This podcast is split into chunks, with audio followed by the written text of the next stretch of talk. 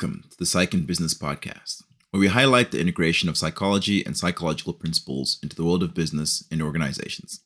I'm your host, Dr. Ernest Wayde. Okay, so on this episode, we're going to go back to talking about some of those critical leadership characteristics. And I want to talk specifically today about resilience, resilience in leaders. So let's start by distinguishing between resilience and grit, because very often people use these two terms interchangeably and don't really understand the nuanced difference between them. I know I didn't fully appreciate the difference between them in the past and use them interchangeably. So I think it's really important to distinguish between what resilience is and what grit is so that we can talk specifically about resilience. So let's talk first about grit. So, as always, I like to define things, and the APA, the American Psychological Association, defines grit as a personal trait that is characterized by perseverance and passion for achieving long term goals. So, they say grit basically entails working strenuously to overcome challenges and maintaining effort and interests over time despite failures, adversities, and plateaus in progress. So, the key terms here I think to take away from is that it's a personality trait that is characterized by perseverance and passion, right? So, specifically honing on the perseverance thing to overcome challenges and maintain effort that will lead you to success. So, for example, grit may be particularly important to accomplishing an especially complex task when there is a strong temptation to give up altogether, right? When success is something that has to be achieved and failure is not an option. So, grit is basically about pushing forward to get through a challenge to success, achieving that goal. And it requires that certain amount of stubbornness to keep pushing, keep pushing, to refuse to accept defeat, to ex- refuse to accept failure. So, an example of this from my own life is when I used to be a programmer, when I used to be a computer programmer, I would have to push through coding and compiling errors in order to make sure that I got the, the, the project done.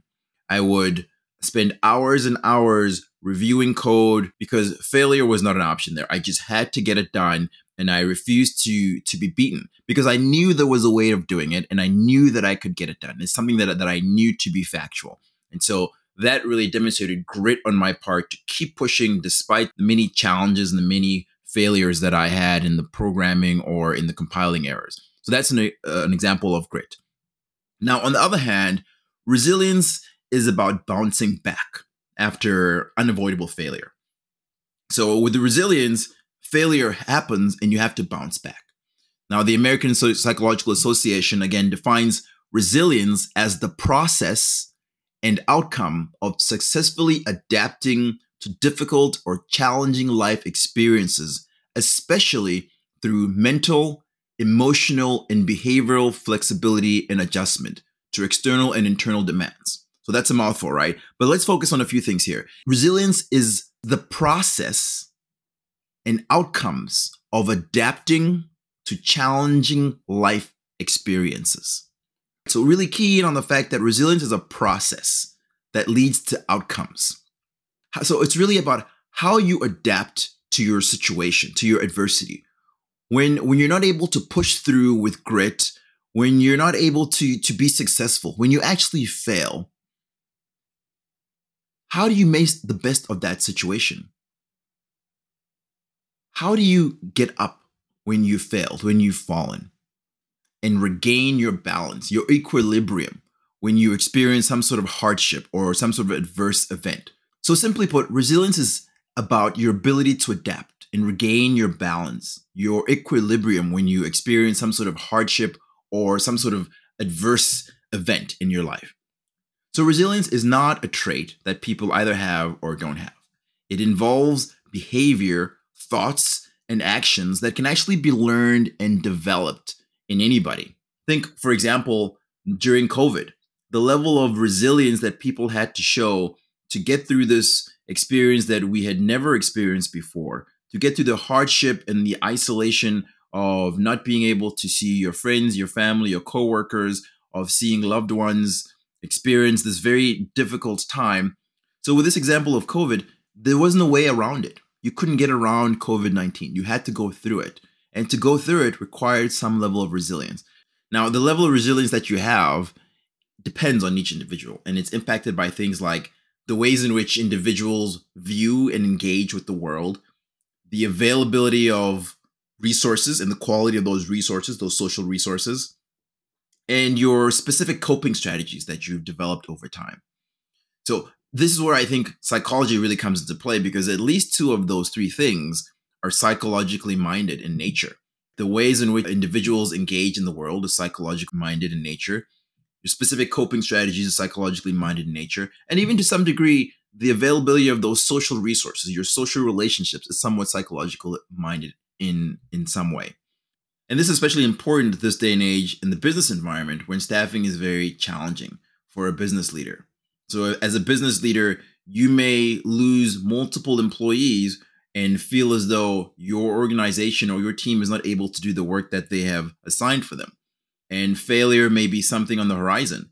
So, resilience comes into play. And how do you manage this? How do you deal with this? How do you, as a leader, bounce back from this very challenging situation? And then, how do you help your team do the same? Personally, in my own work, I know that when I have gotten negative feedback, and I know that I say feedback is a gift, which I, I do appreciate, but it's not always something that you want to hear. And one specific example comes to mind. When I was working in the tech industry, I got some feedback about lack of effort, which was really hard for me to hear because I consider myself to be a hard worker. But the feedback basically was saying that I was being perceived as lazy. And this, this really wounded me to my soul. And I had to really look internally and and decide how I was going to bounce back from this. How was I I going to receive this information and and move forward and move through it. And this is an example of of how I developed resilience over time by experiencing some hardships, by experiencing some some emotionally challenging situations. I was able to build resilience and develop a way in which I could take and accept feedback, internalize it, and, and make the necessary changes that would help me to, to come back even better. And this has actually helped in my well being. One of the things that we know is that research has shown that resilience actually correlates to well being. The better you are at coping with difficult situations, emotionally, mentally, the more resilient you are mentally and emotionally. So, as a business leader in this very fluid environment, one of the things that is guaranteed is that you will face adversity. There are a lot of unpredictable situations, and you can't prepare for all of them.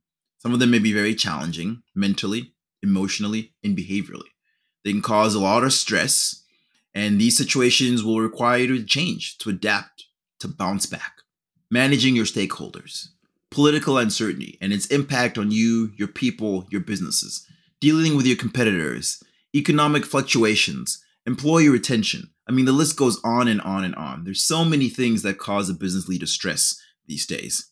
So, resilience is about how you handle these situations, especially when you can't will yourself through it, when you can't grit your way through it, when failure is inevitable, when failure occurs, when you can't avoid the loss, when you can't av- avoid the damage, when you can't avoid the crisis. How do you come through it on the other side? So, what does a resilient leader look like? Well, it looks like someone who has the capacity to make realistic plans and take steps to carry those out. Someone who is has a positive view of themselves and is confident in their strengths and their abilities. Someone who is a skilled communicator and a problem solver.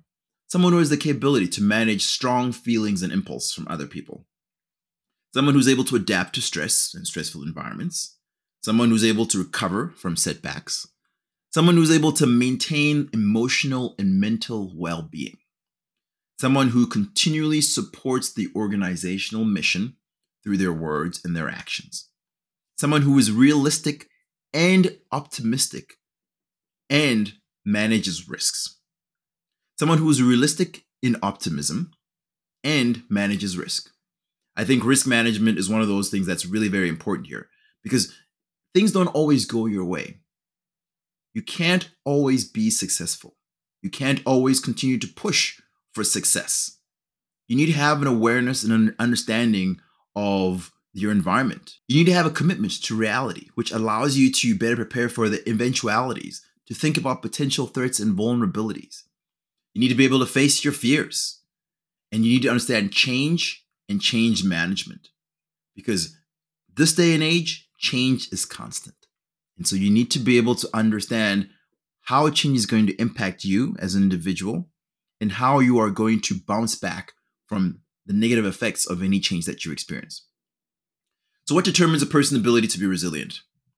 Well, the ways in which individuals view and change with the world, as I mentioned, but this can be broken out into multiple things. We're talking about genetics, we're talking about neurobiology, we're talking about developmental factors, we're talking about your childhood experiences. And for me, this is really important because I've been thinking a lot about how much we protect our kids versus give them the opportunity to practice resilience. And you might think that's not important for leadership, but these are young leaders that we are developing.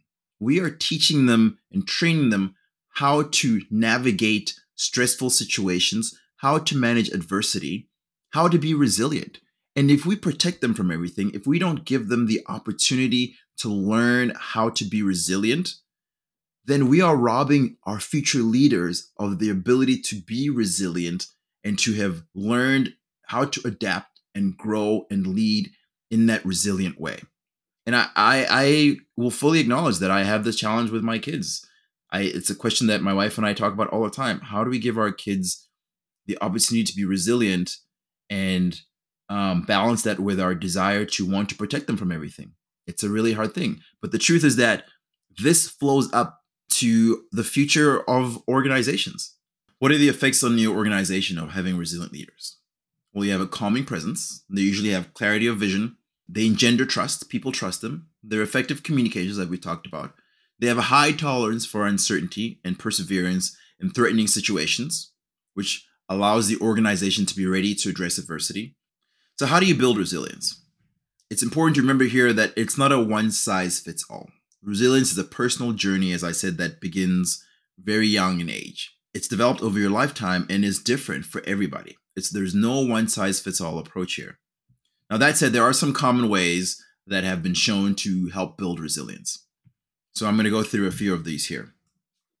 The, the first one is to avoid seeing hardships, crises, stressful, adverse situations as insurmountable problems. You can't change the fact that highly stressful events will happen to you or your organization, but you can change how you interpret and respond to these events. So try looking beyond the problem and try to look towards the solution. And take joy in some of those little reliefs, the little wins that you get as well. The next one I think is really important is accept that change is unavoidable. Change is actually a constant. Certain goals that you have said previously may no longer be attainable as the environment shifts around you. Focus on the circumstances that you can control and make the necessary changes to adapt to your environment.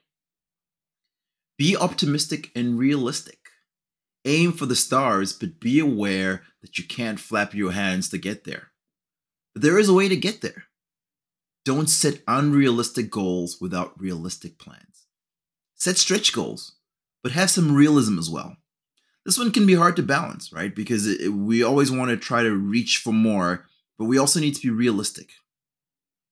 Nurture a positive view of yourself.